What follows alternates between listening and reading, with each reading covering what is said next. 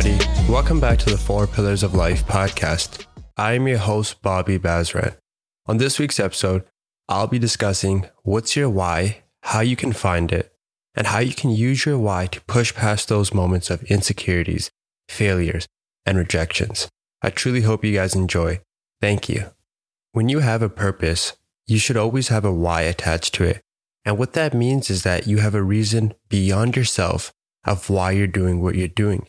And the reason why I say beyond yourself here is because once it's bigger than just you, you have a greater obligation to withhold to actually turn your dreams into a reality. And that's my definition of what a why is. And if you haven't found yours yet, it's okay. It took me a while to find mine as well. But the way I did it was simply by asking myself, why am I doing what I'm doing? I took out a piece of paper and I wrote down, why do I want to be an author? Why do I want to be a podcaster? Why do I want to have my own blog? And I sat there and I wrote down all my answers. I figured out my why simply by questioning my motives behind the things that I'm doing in my life. And to me, that's the best way that you could find it by questioning your motives. Ask yourself, why am I in retail? Why am I a teacher? Why am I an accountant? Why do I want to be a fashion designer? Why do I want to be a boxer? Why do I want to have my own business? As you keep questioning your attentions over your job or purpose, you're going to start digging deeper and deeper until you eventually figure out why you're actually doing what you're doing. And to me, that's the most important part knowing that component of why you're doing what you're doing. And today I have two examples of why I feel so strongly to have a why behind your purpose. Just the other week, I was feeling a bit sad and insecure about posting my blog for the first time because I was expecting a lot of people to be engaged with it and actually read it.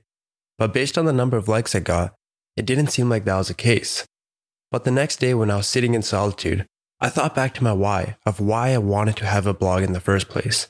And I realized that my why behind posting my blog wasn't about obtaining a certain number of likes or having a certain amount of people read it. It was strictly about sharing my knowledge and helping people. And that's exactly what I did. Whether I got 15 likes or 125 likes, whether two people read it or whether 100,000 people read it. In that moment, I realized why it's so fundamental to have a why, because it anchors you. It keeps you on the right path by showing you what's truly important when going after your purpose. If I didn't reflect back on my why, two things could have happened in that moment. First, I would have started writing blogs on things that I didn't know about, things that I didn't really care about, but I would write them based on what's trending so I could gain people's following and their attention. Or second, I would have given up on my blog completely because I would be too insecure to keep going. And in that moment, I didn't because I remembered my why. And that's one of the reasons why I think it's so important to have one. The second example was I was driving to work the other day, and again, I was feeling very insecure about my purpose. I was recording my podcast for the past few weeks, and it wasn't going too well. I kept having to record the same podcast over and over again because I kept messing up. And while I was driving to work, I thought to myself that maybe I'm not meant to be a podcaster.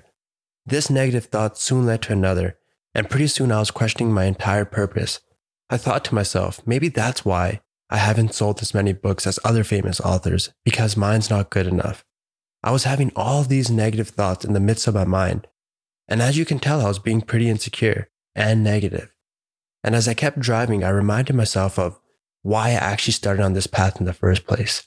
I thought back to my why how I want to help people live a greater quality life, where they can do something they love for a living, where they can live every day with happiness, peace, and joy by conquering the inner workings of their minds. I thought about my family because my why revolves around them as well. Growing up, my parents did so much for us. At times, my mom worked two to three jobs just to raise us and put food on the table. Her and my dad sacrificed so much of their lives so we can live a better quality one and I just want to try my best to repay them back for all they have done for us. I thought about my future kids and wife, because my why revolves around them as well. I imagine myself putting them in a better position where they can actually do something they love and create an impact on the world instead of doing a job they hate just to get by and pay the bills. I envisioned my nieces' faces in the midst of my mind, them smiling and being happy, and how I want to be a role model to them where they can actually look up to me and see me doing something that I love and creating an impact in the world. And they could follow me and do the same thing and not just do a job they hate and they're not passionate about. As soon as I started envisioning all my different aspects of my why, almost instantly I pushed past those insecure thoughts and I was motivated to get back to work. And the reason behind this is because when you have a why beyond yourself, it's going to give you extra motivation when you have those insecure thoughts, those challenging times, when you go through those failures and rejections. You have to understand that it just can't be about yourself. It needs to be greater than yourself. Because when you go after your dreams, it's not going to be easy. There's going to be so many moments of trials and tribulations. There's going to be so many times where you're pressed with self doubts and you're going to go through failures and rejections. And when you go through those hard times, you're going to need a reason beyond yourself to keep going and to actually turn your dreams into a reality. It just can't be about you. It needs to be bigger than yourself. Anytime you're feeling insecure or sad, or you're going through a challenging time, whether it's a setback, rejection, or a failure, and trust me, when you go after your purpose, you're going to experience all those moments. But during those moments, think back to your why and use it as a leverage to keep going and to keep being motivated. And I hope you guys learned within this podcast what a why is, how you can find it, and how you can use your why to push past those moments of insecurities, failures, and rejections. I hope you guys learned why it's so important to always have a why attached to your purpose. Thank you guys for listening, and please tune in next week. Hey, came in the game getting money. Flip chicks, whip, get money.